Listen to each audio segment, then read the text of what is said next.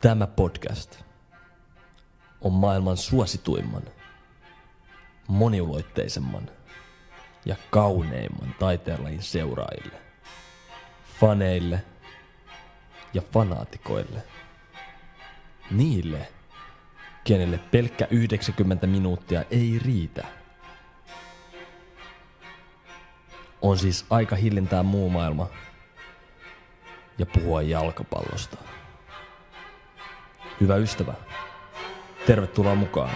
Tämä on kolmas puoliaika.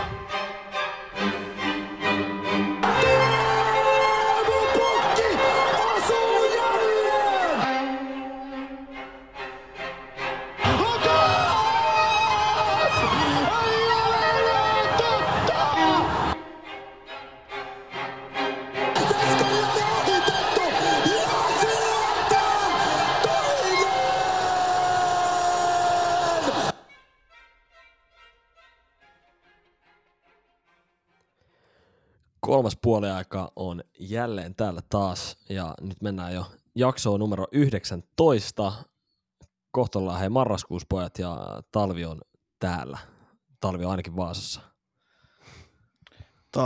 Talvi on Vaasassa ja nyt on sitä lunta vielä enemmän kuin viimeksi. Et viimeksi oli ehkä vähän yliammuttu, että sitä olisi ollut liian, nyt sitä on ja kylmä on ja sama synkkyys jatkuu. Miten sä meinaat yliammuttu siis? Äijä lähti värittelemään. No, ensimmäisen jakson aina vähän väritellään, mutta ei. Mut siis nyt sitä lunta on ainakin jo muutama sentti ehkä, ja kylmä on ainakin, ja sama synkkyys jatkuu. Joo, no se kylmyys se on kyllä Helsingissäkin tullut nyt, että nyt ollaan niinku nollan pinnassa, että et kyllä on perhana kylmä. Mites Maastricht? Sama, täälläkin on nyt ollut pimeät ja sataa vettä koko ajan ja pirun kylmä. En usko, että niin kylmä kuin siellä on, mutta kyllä toi talvi tulee nopeasti. Ja nyt kun noi kellotkin siirrettiin, niin tuntui ihan omituiselta. Nyt pirun pimeä aika nopeasti. Jep.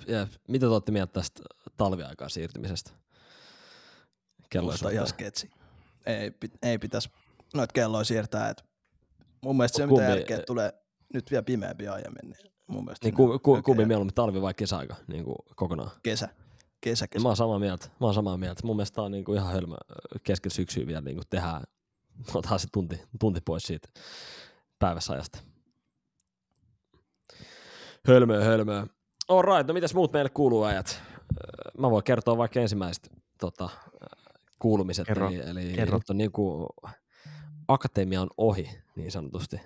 Tänään oli gradun defense ja se meni läpi ja se tarkoittaa sitä, että nyt on niinku koulu on paketissa kokonaan. Saa onnitella, kiitti. No niin, onnittelut tietenkin. Ei meillä ole kuitenkin äijä ja tää biisset äijän takia otettu. Niin. Se on jo meidän onnittelu. Tapa onnitella. Jep. Mä arvostan sitä, että osti itselleenkin bissejä. Ja... Lähi ihan varmaan... pelkästään sen takia kauppaan. OP varmaan vehnäolutta ostanut tällä kertaa. Ennen on.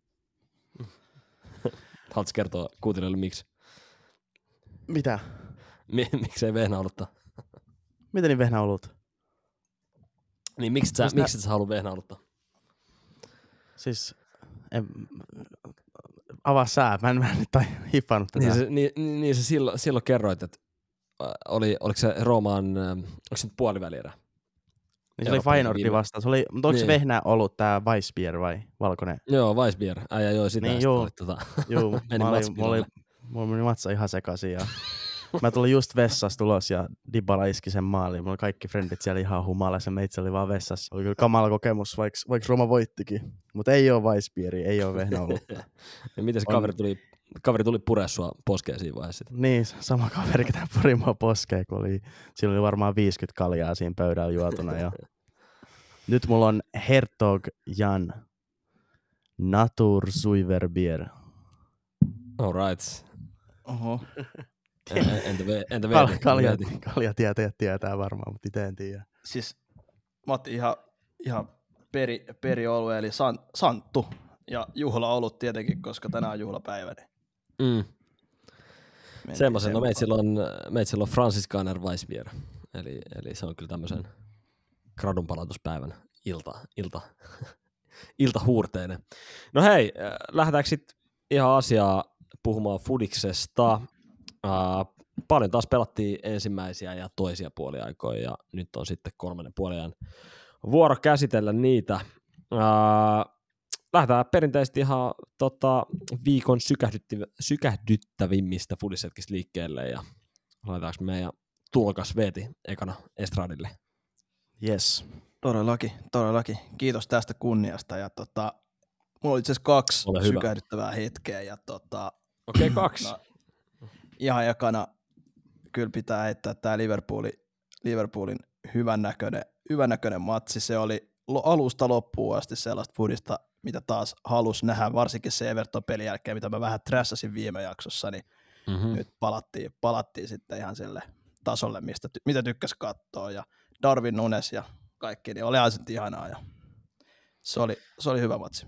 Niin meiltä kysyi muutamakin kuuntelija, kuka siellä Liverpoolissa nyt on, niin, koska Instagramissahan siis näkyy, että kolmas puoliaika on paikan päällä, niin siis kävitsä Liverpoolissa? Mä en oo, että se on vielä tuotantoryhmää, mutta olisin halunnut käydä, että oon itse asiassa käynyt kyllä Anfieldillä yhden kerran elämässä, ja tavoite olisi mennä sitten Broidinkaan myöhemmin uudelleen ainakin, ja katsotaan milloin saadaan onnistua. Mikä matsi oli silloin?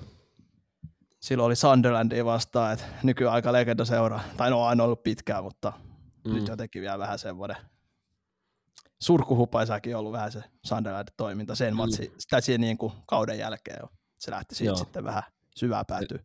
Eli siitä matsista se lähti niin kuin sitten, että äijä. Melkein se meidän läsnäolo varmaan siinä. Portti Sunderlandin. Divock Origi paino silloinkin. Siellä ei aurinko paistanut. Okei, no se oli äijä ensimmäinen. Mitä toinen? No tämä on, mistä Aaro ei välttämättä niin tykkää, mutta kyllä tuo Jude ensimmäinen häkki oli kyllä todellakin sykähdyttävä hetki. Et saatoin vähän huutaakin, vaikka Barsa-fani näistä katsoo, mutta ei ole niin kova fanitus. Ja tykkää tosi paljon Judesta pelaajana, ja kun näki sen maalin ja sen, mitä se loi sille pelille, niin olihan se oli sykähdyttävä hetki jos joku, ja se oli pakko ottaa tähän mun mielestä. Mutta harmittiko sua yhtään, kun mä muistan silloin ennen kuin Jude meni Realiin, niin kaikki Liverpool-fanit oli ihan varmoja, että Jude tulee sinne. Että missä sitten tommosen pelaaja olisi päässyt Liverpooliin. No harmittihan se, ja mä olin ihan varma jo silloin, että se tulee. Mä katsoin niitä twiittejä ja mä olin ihan silleen, että nyt me saadaan tommonen timantti. Odotit vaan Fabricio, here we go. Niin, sitä mä ootin. Oliko se lähellä vai? No en mä tiedä, oliko se oikeasti niin lähellä, että kyllähän sitten ainakin kaikkien haastatteluiden mukaan niin se on niin kuin ihan rellu sydämellä, mutta se on vaan ehkä sitten kun se harrasti sitä veljeilyä Trentinkaan ja vähän Hendersoninkaan, niin se loi sellaista uskoa meille Liverpool-faneille, mutta sitten kävi näin. All right, se oli äijän sykähdyttävin sitten. No puhutaan El Clásicosta vähän lisää myöhemmin. Mitä OP? Mun viikon sykähdyttäviä hetki oli tää jälkeenpäin itse asiassa tämän Manchester Derby, Manu vastaan City.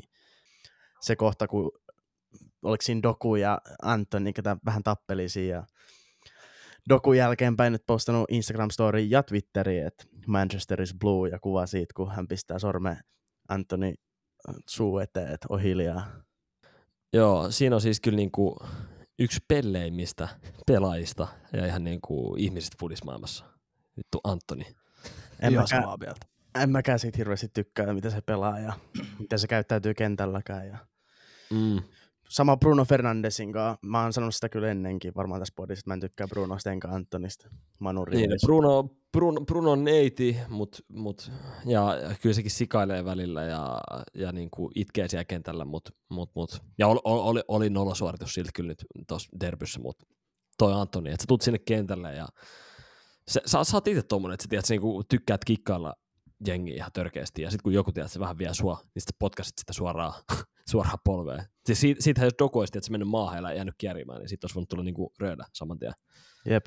Jep, ja mun piti Brunosta vielä sen verran, sanon vaan nopeasti sen, että Brunohan on näin Open kasaamaan vielä, en tykkää yhtään koko äijästä ja on varmaan semmoinen, ketä vihaan eniten niin kuin fudispelaajista, mutta siinä on sentään se, että se on joskus ollut hyvä ja niin kuin Manu-paidassa, toisin kuin Antonysta ei kyllä voi sanoa edes sitä, Niin, siis koska muutamista matseista.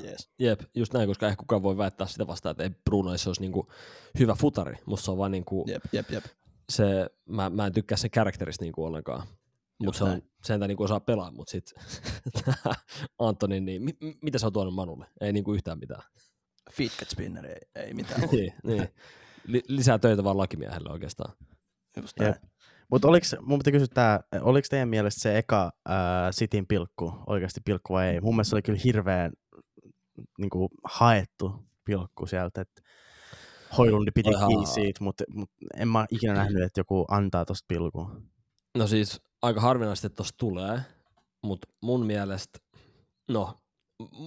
voitaisiin enemmän rupea kiinnittää huomioon tuohon siihen repimiseen siellä boksissa. Musta se on oikeasti naurettavaa, että sä oot kahdella kädeltä, että se välillä painee. Okei, Höylund ei kahdella kädellä painunut, niin kuin, kuka se oli, Rodri maahan. Mutta se, että ylipäätään puolustaa, että saa kahdella kädellä painia pelaajan maahan, ja se on aika harvoin pilkku. Mutta sitten jos tulee, että se joku pieni hipasu jalkaa boksin reunalla, silloin kun vastustajalla on pallo, niin sitten se on niinku pilkku siinä vaiheessa. Tai sitten myös se, että niinku ihan pienikin rike hyökkääjältä, niin yleensä sit tuomitaan puolustuksen eduksi. Niin mun mielestä olisi mun mielestä hyvä suunta, että noita ruvettaisiin vähän enemmän katsoa, että oikeasti minkälaista repiminen siellä on, niin sehän toisi niinku vaan enemmän maalipaikkoja ja tekisi enemmän jännittävämpiä noista erikoistilanteista. Joo, vastaus kysymykseen nopeasti, niin olihan se niinku kepeä pilkku, ei siitä pääse mihinkään, ja Maguirehan kaulaili Haalandia siihen malliin toiselle puolelle, että sehän niinku oli paljon rajumpi, mitä toi Hoilundi yksi käsi. Kyllä, ja olihan toi 50-50 tilanne, ja tuossahan sanottiin siinä, että näihin on nyt yritetään varpuuttua enemmän, että saa nähdä, että kaksi jatkossakin näistä tulee sitten helpommin.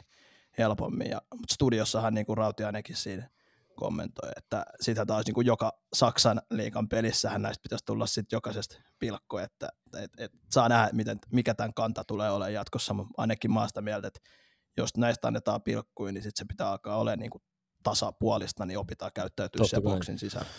Ja se mun mielestä onkin tärkein asia, että sit se on aina pilkku, eikä sit se on vaan silloin tällöin, kun sitten siitä tulee kanssa, tai että tuomarei ruvetaan Twitterissä insultoimaan, ja siellä on Anthony Taylor. Anthony Taylor taas tuleen alla, niin kuin Roma-fanei jotenkin. Kokemusta siitä. Jep, mutta en mennyt Twitteriin kyllä. En mennyt Twitteriin sentään.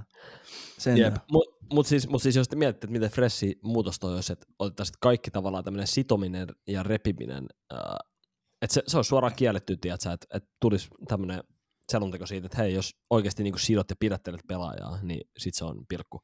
Ja totta kai siellä käsiä käytetään vähän tönitään, mutta se, että sä oikeasti niin rupeat halailemaan jotain, niin se olisi aina pilkku semmoisessa tilanteessa. Musta se vaan niin tekisi pelistä paremmin. El Clásicossakin Araujohan niin vedettiin kahdella kädellä nurin siellä boksissa ja ei sitä sitten yli katsottu varilla. No niin. Mutta Arson oli. Niin, no puhutaanko ihan snadisekka tosta pelistä, koska toihan oli niinku, toi oli legit semmoinen isät vastaan pojat peli, eikö ollut? Siis toi oli tommonen, että Manu pelasi tuntuu, että siellä oli alasarjan joukkoja pelasi niinku liigajengiä vastaan. City söi kaikki aseet, niin niillä oli se yksi puolittainen läpiä Hoilundilla, kun Foden hukkasi pallon, mutta muuten niin ei tässä ollut mitään. Ei se ollut mitään. Näytti vähän samanlaiset kuin Inter Rooma. To be honest. Roomalla oli yksi paikka koko pelissä ja Inter tuhosi kokonaan, mutta vähän muistutti siitä. Mikä teidän mielestä Ten Hagin tulevaisuus, miltä se näyttää? No, mä voin ottaa sen verran kommenttia siitä, että Manullahan on nytkin ollut aika ongelma se, että ne ottaa uuden manageri, antaa sille hetki aikaa, jos ei tule menestystä, niin heittää sen pihalle. Saa nähdä, tapahtuuko Ten Hagin kohdalla sama. Siis siitä mä oon just samaa mieltä, että foodismaailma, mitä me ollaan ainakin tässä podissa puhuttu, niin on muuttunut semmoiseksi, että jos tulee vähän niin kuin low season joukkueella, niin se on heti potkut managerille, mitä ei niin kuin pitäisi tapahtua. Ja mä oon Ten Hagia täällä ennen puolustanut silleen, että antakaa sinne aikaa ja niin kuin tavallaan, että kyllä sä oot homman rullaamaan, mutta kyllä tää alkukausi on ehkä näyttänyt. Nyt sulla on toinen kausi menossa, sä oot saanut basically melkein kaikki pelaajat, mitä sä oot halunnut sinne, käyttänyt 95 miltsiä Antoniin, esimerkiksi. Niin kyllä tuossa vähän rupeaa tulemaan semmoinen, että hei, nyt pitää niinku tuloksia oikeasti tulla. Jos katsotaan näitä viime pelejä, vaikka Brentfordia vastaan, niin McTominay tuli ja pelasti joukkoja niin kuin lisäajalla häviöltä. Toi Kööpenhamina-peli ei missään nimessä ollut vakuuttava. Ja nyt tavallaan, kun tuli Valioliigan kärkijengi vastaan, niin oikeasti toi oli niin kuin harvemmin Valioliigassa näkee tuommoista ottelua, että toiselle ei ole niin kuin minkäänlaista palaa niin kuin lähtee hyökkäämään kunnolla. Jep. Se on tavallaan niin kuin harvinainen tilanne, jos City pelaisi jotain sanotaan bottom five joukkueet vastaan, niin niissäkin tiedät, niin näkee vähän, että se vastustaa ottaa joskus enemmän roolia, mutta Manu ei se ole niin kuin mitään aikaa. Olihan siinäkin kysymysmerkkejä siinä, että Ten Hag valitsi Johnny Evansin varanen tilalle, mikä tämä. Siinäkin oli varsinkin noin hyvä joukkueet vastaan, että olisiko siinä pelin jälkeen, kun se oli haastattelussa sanonut, että joo, että oli tactical, niin kuin joku taksi. Mä en sitäkään niin kuin ymmärtänyt, että mikä järki siinä on, ja en usko, että moni Manu-fanikaan niin kuin ymmärtää, että mikä järki on pistää Johnny Evans, ketä ei kuitenkaan paljon minuutteja ole pelannut. Jep, ja mun mielestä tässä on kaksi aika isoa peliä tavallaan, mitkä määrittää sitä, että oikeasti rupeeko se pikkuhiljaa olemaan semmoinen.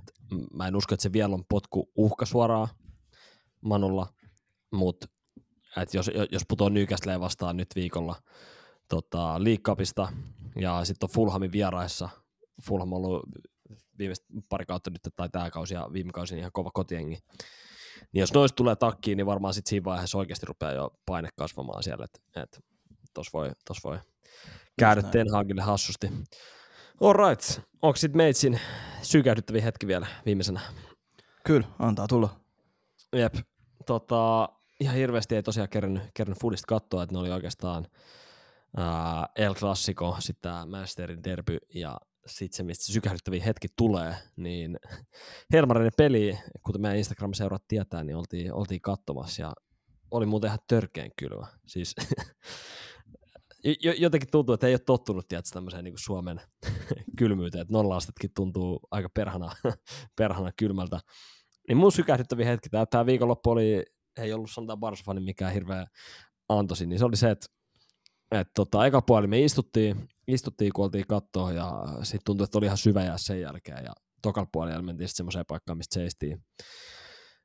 seisottiin ja katsottiin sitä peliä, niin Tiini Korpela, se piti itseänsä lämpimänä ja sitten mä rupesin jossain vaiheessa seuraamaan, että minkälaisia liikkeitä se tiedätkö niinku tekee ja aina minuutin välein, kun se teki muutamia liikkeitä, mä tein niitä siinä mukana ja koitin pitää itseäni lämpimänä, niin sanotaan, että se oli mun sykähdyttäviä hetki, mutta Helmarinen peli muutenkin makea tapahtuma, entysyleisö, suvereeni esitys Kroatiaa vastaan ja siis nämä on itse asiassa aika verrannolliset pelit keskenään, Suomi, Kroatia ja City Manu, että Kroatialla ei ollut minkäänlaista saumaa siinä. Ei ollut yhtään maalia kohti vetoa, ei ollut yhtään vetoa ylipäätään. Ei ne päässyt boksiinkaan pallonkaan kertaakaan, että toi oli aika suvereni esitys. Jos kuitenkin haluaa jotain kehitettävää antaa tavallaan Helmareille, siis hyvä peli ilman muuta, mutta tuommoista joukkueet vastaan kuin Kroatia, niin musta maalipaikoille pitää enemmän päästä, jos joukkue puolustaa boksissa niin syvällä bussikolla voi, niin pitää keksiä, että miten niitä maalipaikkoja luodaan enemmän kuin mitä tuossa pelissä. Niin varsinkin, kun tulee vahvempi joukkue vastaan myöhemmin, niin nimenomaan. Pitää tietää, mitä tehdään eikä tyytyy, vaan en nyt sano huono joukkue, mutta tuollaisia huonompia joukkueja vastaan. Jep. Ja sen takia tänne Nations League on niinku hyvää koulutusta, että nyt pelataan selkeästi tavallaan, että kyllä Helmarit tuosta siihen A-liigaan menee, mitä todennäköisimmin, niin on selkeästi lohkon paras joukkue, mutta vähän on semmoinen fiilis jopa, että näistä peleistä olisi jopa tavallaan enemmänkin oikeasti pitäisi olla tehokkaampi. Ja shoutout vielä Tinnille. Shoutout Tinnille.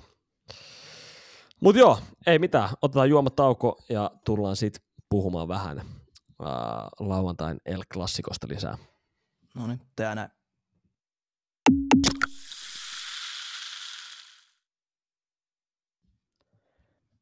Yöskyt minuuttia kellossa ja Jude on pääsemässä hyökkäykseen 2 maalia alla. Aaro, paljon sun kädet tutisi tässä kohtaa? Snadisti kyllä siinä tuli semmoinen moment, että ei helkkari, että tämän todellisesti, jos se tekisi se hattutempu. Ja jos mä oikeasti muistan, niin siinä oli se yksi kohta, kun mä olin, että miksei se syöttänyt Judelle, se ei samasta palloa just, se olisi ollut niin läpiajo siinä yksi, ja sitten mä olin, että ei. Ne oli niin 2-1 siinä puolessa kentässä menossa, ja sitten ne jotenkin, oliko se nyt Rodrigo vai kuka, Joselu, kuka sen sitten niinku, kämmäs siinä, mutta siis kyllä siinä vähän kun se näytti oikeasti siltä, että nyt sieltä tulee niin kova, että Jude on tyyli 1 läpi tai 2-1, niin näytti siltä, että nyt voi käydä hassusti. Eli kuuntelijoille kontekstina viime viikon jaksossa tehtiin lupaus, eli jos Bellingham olisi hattutempun tehnyt, niin mä olisin oikeasti vetänyt R9-tukana. Mä oon saneni mittainen mies ja sen mä lupauduin ja vastaavasti VT:stä lupautui leikkaa R9-tukana, jos Mark Giu olisi tehnyt 2 maalia, mutta Giuhan ei päässyt kentälle lopulta ja Bellingham. Mut mikä se oli se, että oli sut lähellä. Tämän jakson nimi pitää olla Hala Madrid, jos jotain tapahtuu. Mikä se oli? Ei vaan mä olisin laittanut, jos Bellingham olisi tehnyt 3 häkkiä, niin sitten Hala Madrid olisi soinut, tiedätkö, meidän tuossa introssa. Mutta ehkä voidaan antaa se, että tämän jakson nimi olisi vaikka Hey Jude tai jotenkin tälleen. Äijä olisi ollut siis jaksossa R9-kampauksella, se olisi alkanut Hala Madridilla, niin olisiko... Millainen sun tunnelma olisi ollut äänittää tämä podi? Kun me katsotaan sua tästä kamerasta ja me repeillään vaan koko ajan, kun äijä yrittää puhua. Kyllä 3. puoliaika olisi varmaan päättynyt siihen, jos rehellisi jollain.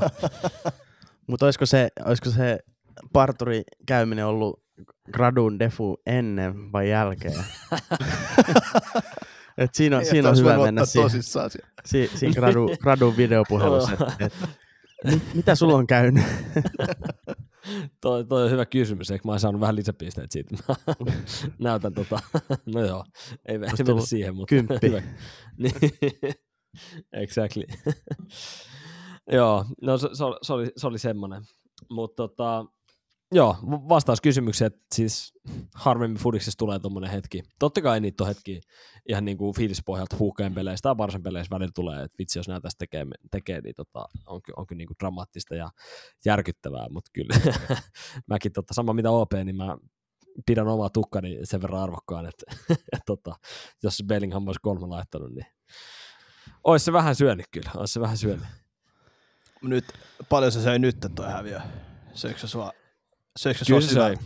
Kyllä se söi. Meillä lauantai semmoinen, että mentiin Hans Zimmer-konserttiin siitä sen jälkeen. Itse asiassa niin jouduttiin juosta junaa, kun se peli vähän kesti pidempään, mitä ajateltiin, mutta niin pääsi tavallaan niin huuhtelemaan ne El Clásico-ajatukset nopeasti pois. Mutta kyllähän söi. Siis mun mielestä, no, jos lähdetään, eka puoliaika oli hyvää, eka puoliaika toisaalta rellut oli myös paskaa. Vini oli siis ihan täydessä unessa. Mä en tiedä, mitä se siellä kentällä teki. Niin kuin, kaatuili maahan ja jotenkin tuntuu, että ei edes yrittänyt. Ja faktahan reaalipelissä on ollut jo viimeisen niin kuin 1,5 vuotta, että Vinin kautta niitä hyökkäyksiä vaan semisti pelataan. Ja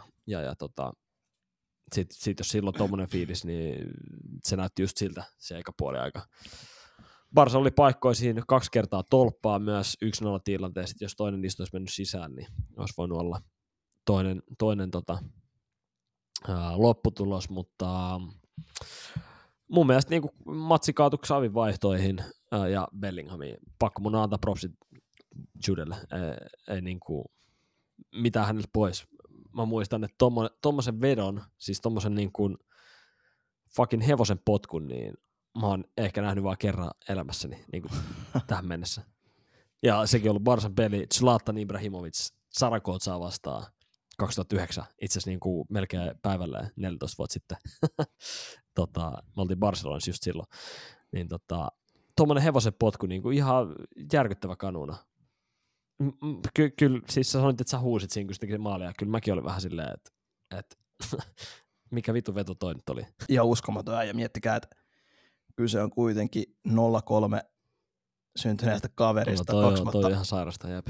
2 vuotta muakin nuorempi äijä miettii vähän aina samaa, kun tuollainen äijä painaa El Clásicos hevosen potku yläkulmaa, niin miettii, että mitä sitä itse teki 2 vuotta sitten, niin eihän se ihan tuolta näyttänyt, mutta joo, kyllähän toi niin kuin vaan pyyhkii sen kaiken sen päältä, kun jengi näki kaikkialla Twitterissä. No tässäkin podcastissakin on puhuttu siitä aiemmin, kun itse olin tässä, niin siitä, että Jude tekee täpinnejä, niin kyllä tuollaisilla maaleilla niin kuin, se on vähän vetää sanattomaksi, ja se, että vikamaali, no se oli se niin sanottu tap-in, mutta oliko se tap-in? Mun on pakko tulla tässä, tiedätkö, että pikkuhiljaahan toi tulee silleen, että jokainen pelaaja voi aina silloin tällöin olla oikeassa paikassa oikeaan aikaan, mutta kyllä se pikkuhiljaa on vaan, että joillekin on se instinct, se vaisto siitä, että hei, että tonne mä menen ja mä teen maalin, ja varsinkin tällä kauden Bellingham on aika monta tuommoista NS-räkämaalia tehnyt jo, vähän onnekkaan kimmokkeen kautta, mutta oikeassa paikassa oikeaan aikaan, niin ei siitä voi muuta kuin sanoa, kun niinku, että hei, kaveri niinku tietää, minne pitää mennä. Just tähän mä olin vähän tuloskin just senkaan, että Jude itketään vähän niin kuin tap-inneistä, mutta äijä on aina oikeassa paikassa oikeaan aikaan, ja miettikää kuinka monta matsia se on ratkaissut jo tällä kaudella rellulle, niin se määrä on ihan käsittämätön. Ja kuitenkin puhutaan niin sanotusta keskikenttäpelaajasta.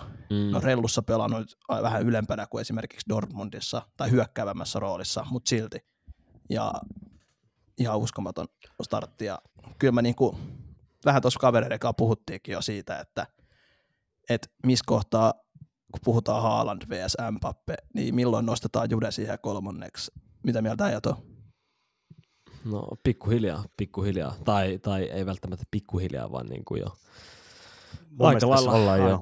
Niin, aika lailla nyt varmaan ollaan jo. Jos mietitään vaikka ensi vuoden Ballon d'Oriin, niin ollaan varmaan kyllä jo. Jos tämä kausi samalla tavalla jatkuu, niin ollaan keskusteluissa mukana, että ei siitä pääse mihinkään. Mutta joo, just vielä tuohon niin tapin keskusteluun, niin jos miettii Haalandin suurinta osaa sen maaleista, niin sehän on vaan se oikea sijoittuminen, oikeassa paikassa oikeaan aikaan, ja muistaa vaikka se peli, oliko se nyt Salzburgiin vastaan, missä teki 5 maalia viime kevään playoffseissa, niin tosi iso, oliko se nyt 3 maalia, niin niistä oli niinku kimmokkeen kautta oikeassa paikassa oikeaan aikaan, eli se on se maalivainu, ja aika harvinaisesti keskikenttäpelaaja, mikä on muutenkin niin kokonaisvaltaisen hyvä pelaaja, niin on tommoinen, että kyllä siitä puhutaan ihan Ballon d'Or-ehdokkaasta niin kuin monelle seuraavalle vuodelle.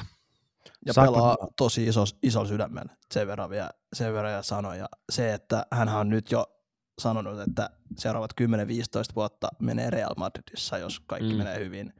Ja onhan se niin kuin Realille ihan törkeän iso timanttipelaaja. No. On joo, ja mun pitää kyllä sanoa myös Barcelonasta, että Aaro sun nyt kertomaan, että kumpi siellä pelasit, Gavi vai Pedri, kun mä menen huomenna aina. Gavi. Niin, Pedri on loukkaantunut. Niin on sekin kyllä niinku ihan uskomaton pelaaja. Et siinä, miten se puolusti joka kerta, kun siellä oli Vini hyökkäyksessä, siellä oli, oliko se Rodrigokin, ketä pelasi, ja Gavi vaan tulee sieltä takaa ja taklaa, niin kuin, se sai koko ajan palloa itselleen. Et ei voi, niin kuin, joo, Jude tekee noita maaleja, mutta Gavi on silti niin kuin, mun mielestä ainakin samaa luokkaa siinä mielessä, niin kuin, miten se pelaa futista ja miten se niin kuin, pelaa paidan edestä. Mm. Joo, siis todellakin samaa mieltä, että siinkin on jo nyt ihan maailmanluokan pelaaja, vaikka kans tosi nuori kaveri kyseessä, ja jotenkin tavallaan siis Gavihan on sinällään hyvin epätyypillinen Barsa-pelaaja, että vähän tuommoinen tietysti niin kuin äräkkä rakki, kuka osaa provosoida vastustajaa, mutta sitten myös osaa oikeasti riistää palloa, voittaa paljon kaksinkamppailua, ja sitten sen lisäksi silloin se ihan A-luokan pallollinen pelaaminen ja pelisilmä. Jep. Et tavallaan, niin, vaikka on tosi pieni kokoinen kaveri, niin silti jo tässä vaiheessa nuorena kaverin niin on kentän voimaisimpia hahmoja niin kuin joka pelissä, missä pelaa. Niin. Miten tämä Oriol Romeu, mikä, mä en nyt osaa sanoa hänen nimeä oikein, mutta eikö hän tullut kentällä siis jossain kohtaa siinä toisella puoliajalla. Joo, ja siinä päästäänkin tähän niin kuin Xavin vaihtoihin, mikä mun mielestä oli osa syy tässä, että miksi Barsa hävisi peli. Helposti. Niin kuin kaksi noista vaihoista, Oriol Romeu ja Lewandowski. Otan nopeasti Romeu, koska Lewandowski on ehkä vähän enemmän selitettävää, mutta Romeu tavallaan alkukausi oli hyvä. Aloitti hyvin ja pääsi, totta kai jollain asia kasvatti, niin toi tulee tavallaan niin kuin selkärangasti toi pelaaminen. Mut alkukausi oli hyvä, mutta nyt viimeiset matsit niin ollut vähän sanotaan sheikipallonkaan ja vähän tehnyt tyhmiä ratkaisuja. Ja muistaa vaikka toi Shakhtar-peli, niin lopetti juoksu niin kuin ihan täysin kesken ja sitten katsoi Shakhtar sitten pääsi tekemään maalin. Se oli mun mielestä huono vaihto tuossa vaiheessa. Ja sitten mennään siihen Lewandowski, ollut nyt loukkaantuneen ja on pakko sanoa tälle Barca-fanille, että Leva ei ole vaan niin kuin enää sama Leva, mikä se oli Bayernissa. Viime kaudella oli ehkä ajoittain joo, mutta tällä kaudella niin ei ole enää samasta kaverista kyse ja tuommoiseen peliin tavallaan, kun se on vielä niin kuin siinä taisteluvaiheessa, niin okei, silloin oltaisiin saatu se, että jos tulee maalipaikka, niin kyllä Leva laittaa varmaan paremmin maalipaikasta pallon sisään kuin Mark Giu, mutta olisiko kuitenkin tuossa tilanteessa, jos olisi laittanut sen täynnä itseluottamusta olevan, floatillassa olevan kaverin Mark Giun kentälle, niin kuka myös tekee paljon enemmän duunia alaspäin ja on tavallaan niin kuin liikkeeltään hitosti paljon parempi, mitä Lewandowski, siis niin kuin nopeudeltaan, niin olisiko se tehnyt enemmän impactia, koska pakko sanoa, että noin kaksi vaihtoa, niin mun mielestä meni niin kuin ihan pieleen. Joo, kyllä mä itsekin olen samaa mieltä siitä, että Realilla oli huomattavasti paremmat vaihot kuin vaikka Barcelonalla. Kamavinga toi peliä tosi paljon ja oli hyvä vaihto. Lewandowski ihan tosi huono peli, varmasti vaikuttaa aiempi loukkaantuminen ja näin. En ehkä ihan allekirjoita että on ollut niin kuin, on se vähän ehkä huonompi kuin Bayernissa, mutta liigan taso huomioon. Tosi paljon huonompi.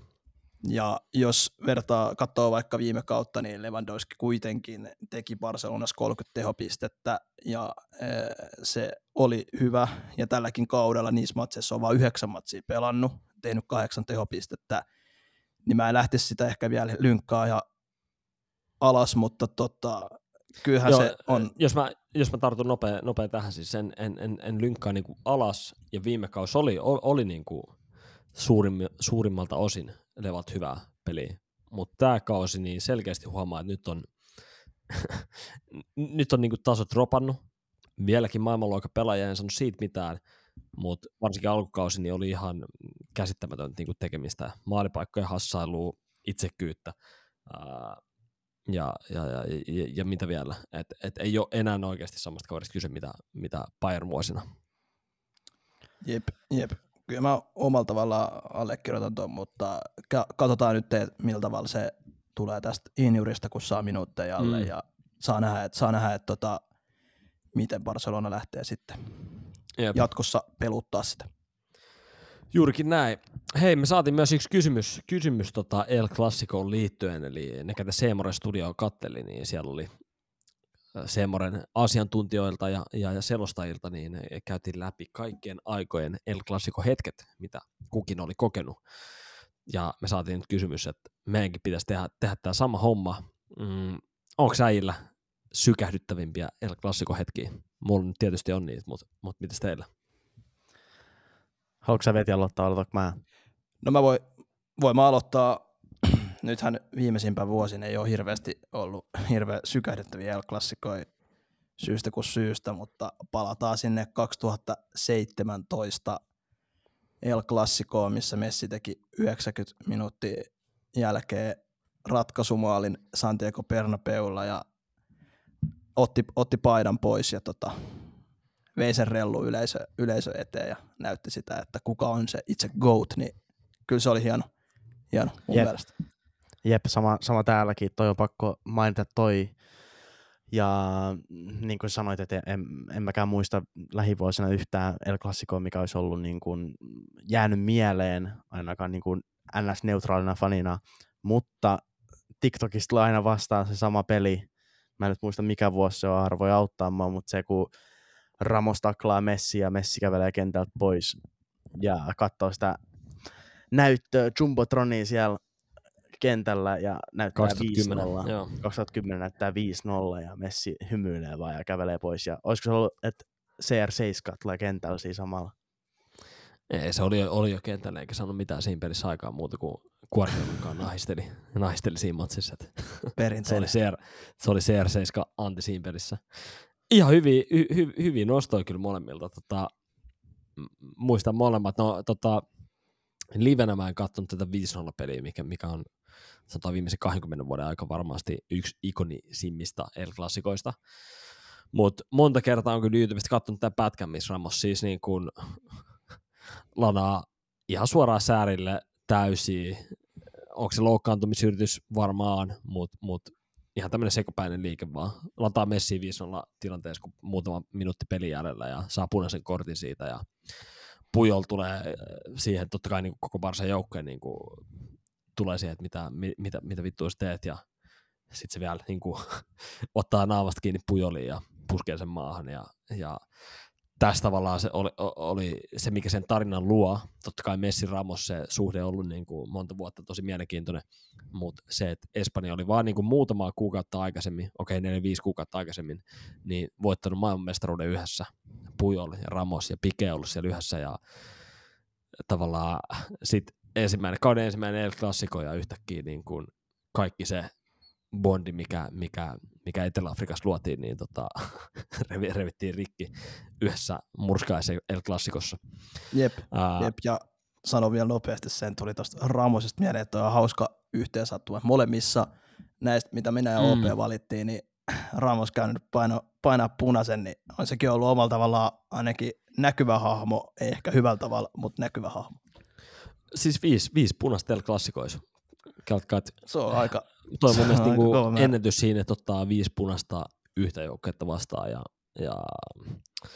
Joo, turha siitä sanoa, mitä Ramos on huipputoppari, mutta mun mielestä just senkaan, että silleen aina ihan kupoli kestänyt kaikki tilanteet pelistä ja eihän nyt voi selitellä millään, että sä niin oikeasti koetat maan parhaan pelaajan niin loukkaannuttaa, mutta sitten esimerkiksi tämä, mistä sä puhuit, tämähän oli 2-2 vai johtiko Real tätä peliä verti 2-1?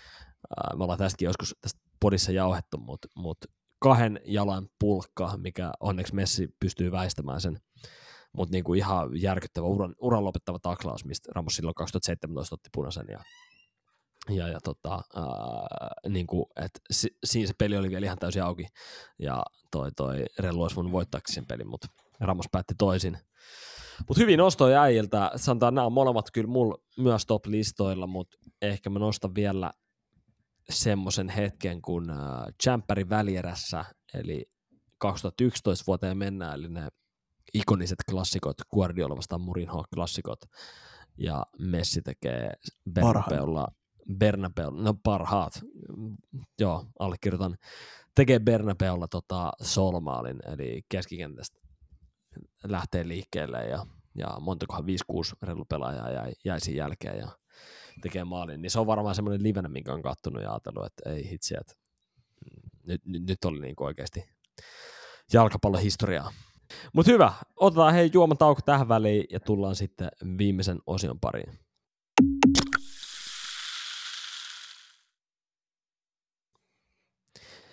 All right. Sitten on viimeisen osion vuoro tältä viikolta, eli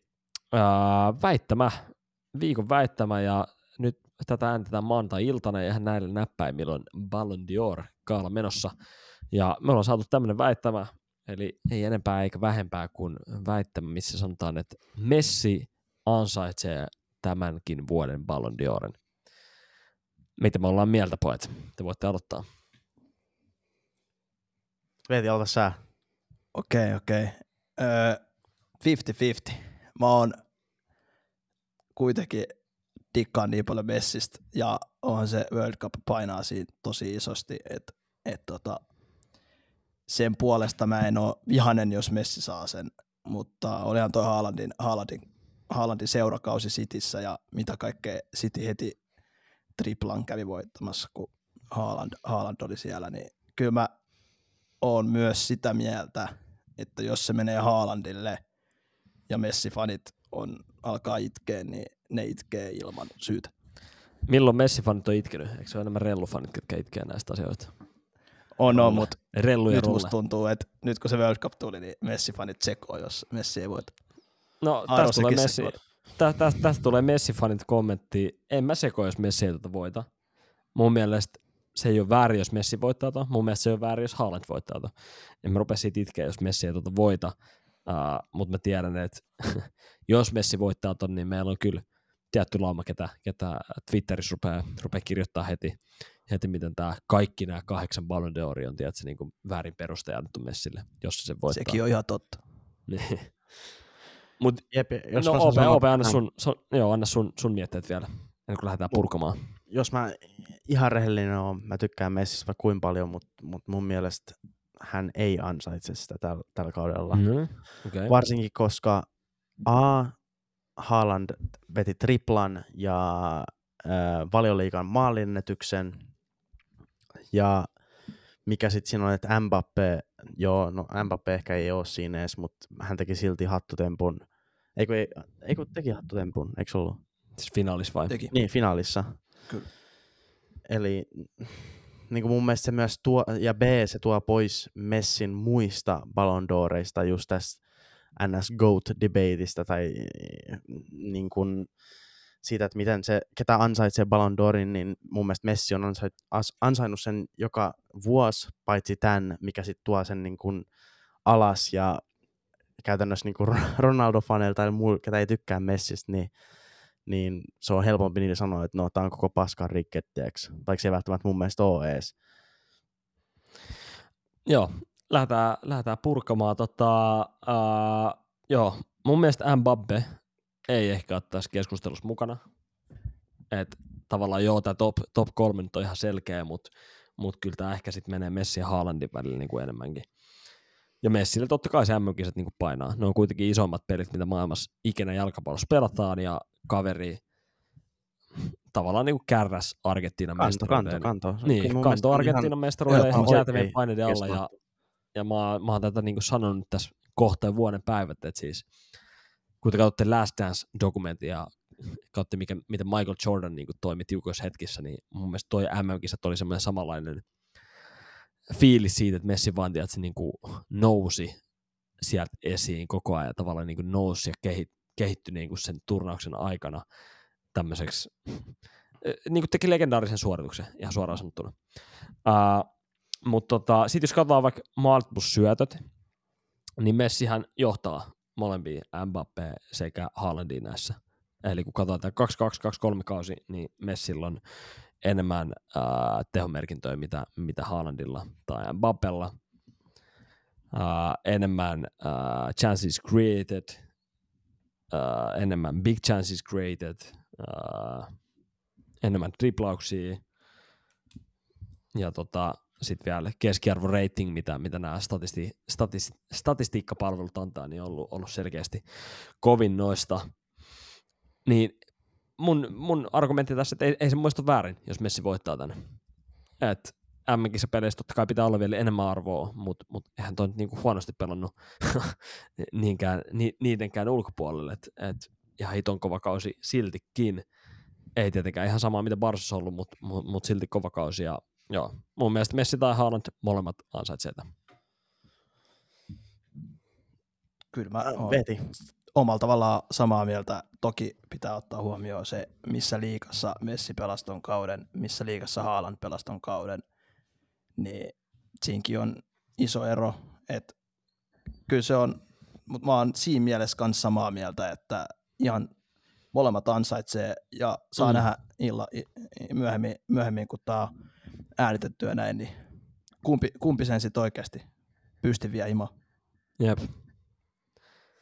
Ja Aaro, nyt kun sä oot tehnyt sun gradun, niin sä varmaan tiedät näistä kaikista biases, mitä voi olla näissä kyselyissä, niin mikä ratkaisee, että miksi se saa sen vai ei saa, koska mieti mä kysyn teiltä, ansaitseeko Messi Ballon d'Orin, jos ne ei olisi voittanut rankkareilla Ranskaa vastaan?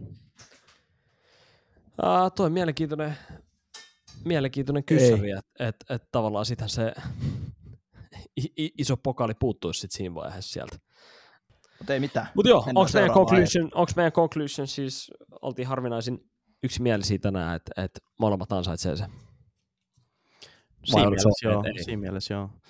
Mä sanoin sen, että mun mielestä Haaland sen ansaitsee, mutta sitten taas, jos sä mietit näitä statseja, mitä sä selitit, niin voihan se sitten aina sanoa, että joo, Messi on yhtä hyvin ansainnut sen, mutta sitten taas onhan Haalandilla monta vuotta jäljellä vielä.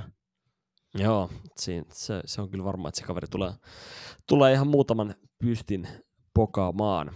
Okei, no hei, se oli semmoinen väittämä tällä viikolla. Laittakaa lisää väittämiä meidän Spotify-jakson alle. Tai voitte laittaa myös Instagramiin, TikTokiin niitä. Ja sitten mennäänkin pitkästä aikaa Ultimate Football Knowledge Quizin pariin. Eli meidän kausihan jäi kesken tältä osin. Mä voitin ensimmäisen kauden, johdin reilusti toista kautta, mutta nyt kun Beeti tulee mukaan, niin alkaa quizin kolmas kausi. Ja tiputaan nollille pisteen. Millä mietteillä, Beeti? Tuutko sä voittamaan tämän vai jäät se jalkoihin? No, olisi se vähän nolo jäädä jalkoihin tai ainakaan olla niin kuin viimeinen, kun on tämmöisiä saappaisia astumia. Kyllä tässä on pakko laittaa kaikki peli. Eli Open sulta ainakin voittaa. Niin, no kyllä musta tuntuu, että äijäkin jää kakkoseksi kyllä. Saa nähdä, että te taistelette sitten siitä hopeasta. Kaikki haluaa voittaa. Just näin. No melkoista. No hei, täällä puhelimetkin lentelee, mutta lähdetään liikkeelle ja no Veeti, äijällä on tommonen uho päällä, niin, anna ekan sun kysymykset. Eli tuttuun tapaan 3 pisteen, 2 pisteen ja 1 pisteen vihjeen. Ja jos kävisi niin, että musta ja Opesta kumpikaan ei arvaa sitä, eli äijä olisi niinku cheatannut ja laittanut ihan liian vaikeat kyssärit, niin sit saat -1 pisteen siinä vaiheessa. Joo, kyllä mä sanoin, että jos te ette tätä arvaa, niin sit tää on kyllä helppo peli tulevaisuudessa mulle kyllä. Mut ei mitään, hei mennään ehdottomasti quizin pariin ja 3 pisteen vihje menee seuraavasti, eli olen tunnettu etenkin omasta tunnetusta tuuletuksestani ja tämmöinen vielä, että olen pelipaikaltani hyökkääjä ja olen lopettanut ammattilaisurani 2013. Sefki Kuchi. Se on oikein. Perkele. No siinä ei. Miten se heitti ton? Se on lukenut tai jostain. Se on saanut jotain salaista vihiä. Ensimmäinen veikkaus. Oh my god. No se menee siis. Tää tuntuu pahalta musta. En 2013 lopettanut hyökkää, kello oli niinku unique tuuletus, niin totta kai, kuka muukaan, Gucci. 3 pistettä. Messi legenda vielä. Oh kausi käyntiin 3 pisteellä. Tuntuu pahalta, olisi pitänyt tehdä. Selvästi en tiedä, mitä tehdään ensi viikolla sitten. Mitkä sun 2 ja 1 pisteen vihjeet olisi ollut? 2 olisi ollut pelkästään, että tämä olisi ollut aika avaavaa, että jos tässä kohtaa jätkät ei olisi tiennyt, niin siitä olisi ollut ihme, mutta 2 olisi ollut, että olen pelannut Suomen maajoukkueessa, ja 1 olisi ollut, että minulla on 2 suosittua lempinimeä, koska mä en halua sitä minttua siitä, että on liian vaikeaa, että minulla on 2 suosittua lempinimeä, Seriffi ja Kosovon härkä, ja tunnettua tuuletusta, niin voi kutsua ilmalennoksi. Joo, kova. All right, Metsirkon bongoa tästä. Sitten Open vuoro. Yes. Odotan, mä avaan tämän. Elikäs 3 pisteen vihje. Olen tehnyt 258 maalia 606 otteluun klubiurallani ja 11 maalia 42 otteluun Italian maajoukkueessa. Okei, no nyt ei kyllä paljon annettu. Monta ottelua se oli, 40 ottelua ja 11 maalia Italiassa. 42 ottelua Italian maajoukkueessa ja 11 maalia. Okei. Ja 258 maalia 606 otteluun. Ciro Immobile. Ei oo. Kyllä voinut olla. No kokeillaan Inzaghi. Ei oo Inzaghi. Kumpi niistä? Toinen oli hyökkäjä. Pippo. Simone oli puolustaja. Joo, ei me toppari heitetty tää. No niin, otan 2 pisteen vihjeen. Olin Serie A:n maalikuningas 2 kautta peräkkäin 2009, 2010 ja 2010, 2011. 29 maalia ja 28 maalia. Okay, eli on pelannut Serie A:ssa. No onko siitä Fabio Cagliella? Kuka? Fabio Cagliella. Mitä sanoit? Quagliarella vai? Guariella. Guariella. Ei oo Quagliarella. Guariella. Mitä sanot se? Quagliarella. Quagliarella. Niin. Tää on jotenkin haastavaa. Miksi mulla ei leikkaa italialaisia hyökkäjä? Musta tuntuu, että ne pelaa vaan toppareilla aina, niin ei mulla tule perkele mitään mieleen. En osaa sanoa. Heitetään nyt Balotelli vaan tähän, että saadaan päästään vikaan vihjeeseen. Hei, mä voin kertoa, miksi tää oli väärin. Kyllä sä muistat, että 2011 Balotelli oli Cityssä, kun tuli Balotelli. No niin olikin joo. Mä halusin vaan päästä tähän vikaan vihjeeseen, niin mä voitan sitten tänne. Ei oo Balotelli. Ja 1 pisteen vihje on, olen FIFA, eli tää videopeli, legenda ja lempinimeni on Toto. Viera. Ei Viera, kun Vieri. Mitä?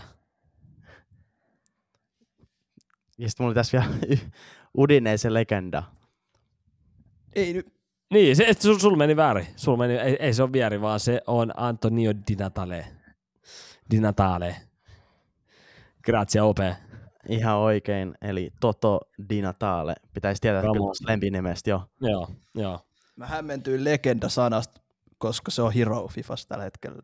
Mut mä en tiedä, tarkoitit sä, että se on vaan ollut niin hyvä Fifassa. Siis niin, ei siis, no niin, toi oli mun vika. Onks Vieri myös legenda? Vieri on ollut legenda Fifassa. Siis tarkoittaa, että niin totta. Sä luulit, että se on Viera. Se on ranskalainen, hei. Mä tarkoitin Vieri, ja Vieri on ollut legenda.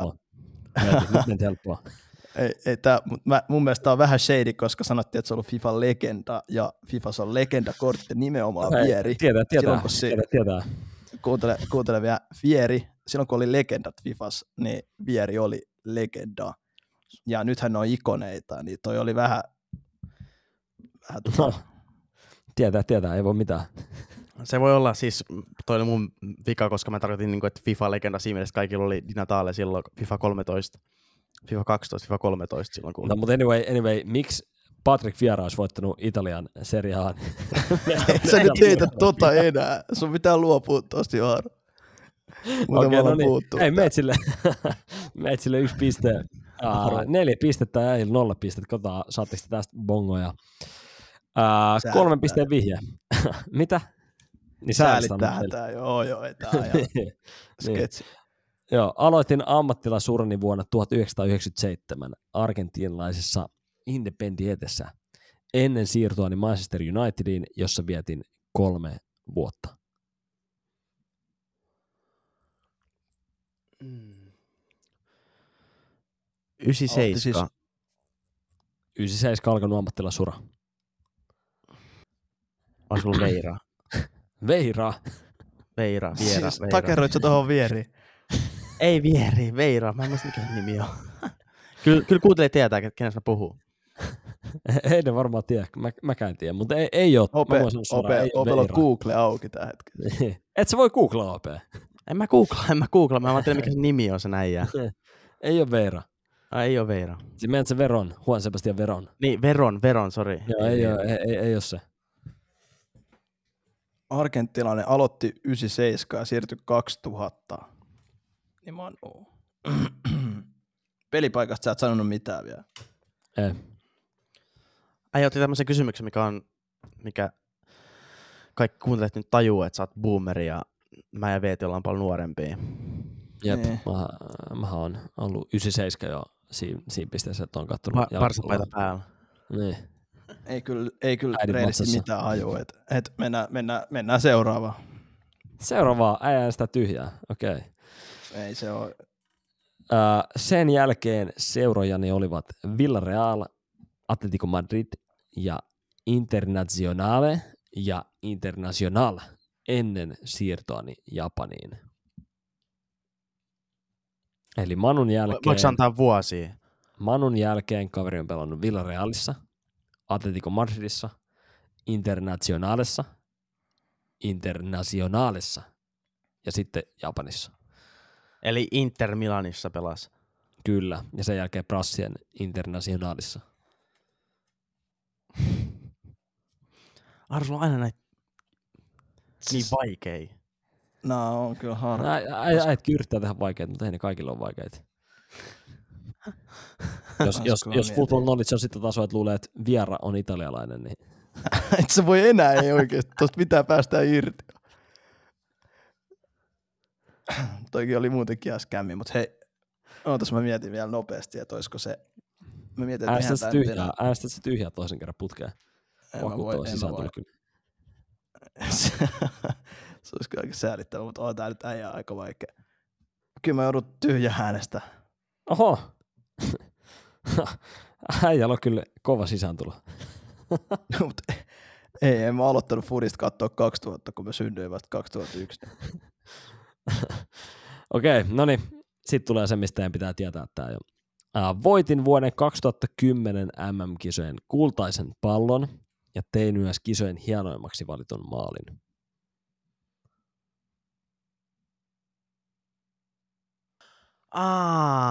Mä tiedän. No? Diego Forlan. Ja vastaushan on Diego Forlan. Yes. Kova. Mua hävettää. 1 piste. Mä jotenkin silleen, mä tahdaannuin siihen, että on pakko olla argentiinalainen. Sama. Ja sit tää meni ihan plörinöiksi, että jos mä olisin miettinyt vaan seurahommaa ja niitä. No, ei selitellä. Niin, ensi viikolla 4 pistettä. Tää on peli ja vähän niin kuin mitä oikeasti fudiksessa, että jos mä teen sulle vartaloharhautuksen, niin eihän se tarkoita, että mä oon menossa sinne suuntaan, miltä se susta näyttää. Että sun pitää, niin, siis, pitää lukea peliä. On. Siis toi oli hyvin pelattu äijällä, mutta nyt pakko sanoa sen varoituksen, että venää vaan ensi viikkoon. No mä venään. oli vakuuttava toi äijä. Heti 3 pistettä saa pois. Oikeasti, siis mähän menen itkeen nukkuun tänään. Tämä oli hyvä päivä tähän asti, mutta nyt loppuu Aaron juhliminen ja juodaan kaljaa muusta syystä. Näin se varmaan on. Hei, 3. puoliaika tulee päätökseen tältä erää. Ensi viikolla taas palataan uusien aiheiden parissa. Muistakaa laittaa meille viikon väittämään ehdotuksia. Ja jos haluatte jotain kysymyksiä, niin laittakaa niitäkin tulemaan. Ja mitä? Me ollaan enää terveisiä vaille valmiita. Oltaan veetistä. Joo. No nyt mulla tuli vanhemmilta vähän sellaista palautetta, että ei ollut tarpeeksi mainostettu ensimmäistä jaksoa, niin nyt tulee mainostus, niin nyt jos ne tänne asti kuuntelee, niin ne kuulee mun terveiset, joten isot terveiset mun rakkaille vanhemmille. No niin, sweet. Ope. Joo. Mun terveiset menee Aaron Gradu Defensin kuuntelijalle, ketä pääsi hänet läpi, niin ei tarvitse kuunnella tätä Gradu Aarolta, niin vihdoinkin pääsin läpi ekalla kerralla, niin terveiset menee hänelle. Eli sä oot pakottanut mut laittaa terveiset sillä, nyt sä laitat vielä itse. Mä pistin vielä kerran. Venäläiselle Irinalle terveiset. Vielä kerran pitää pistää. Varmaan se törmät varmaan siihen kaupungille. Se tulee silleen, se on no ei mennä detaileihin, mutta tulee silleen, että hei sä laitat mulle terveisiä. Haluatko sä lähteä juomaan vodkaa? Jep. No niin Aaro. No niin. Tiedätkö, Ope, mä laitan sun siskolle terveiset, se auttoi mua tuossa gradussa. Nyt tää menee oudoksi. Ei, kyllä Anni kuuntelee nämä kaikki jaksot. Niin. No niin, eli Annille terveisiä, se auttoi mua tuon gradudifesikaan vähän, miten pitää valmistautua, niin laitaan sinne terveiset. Hei, eiköhän me nyt jutteen perusteella ruveta olemaan siinä pisteessä, tää on hyvä laittaa poikki tässä vaiheessa. Kyllä. Ensi viikolla palataan, ei muuta kuin tältä tästä tähän. Messi the Goat, ciao, nähdään. Yes, moro.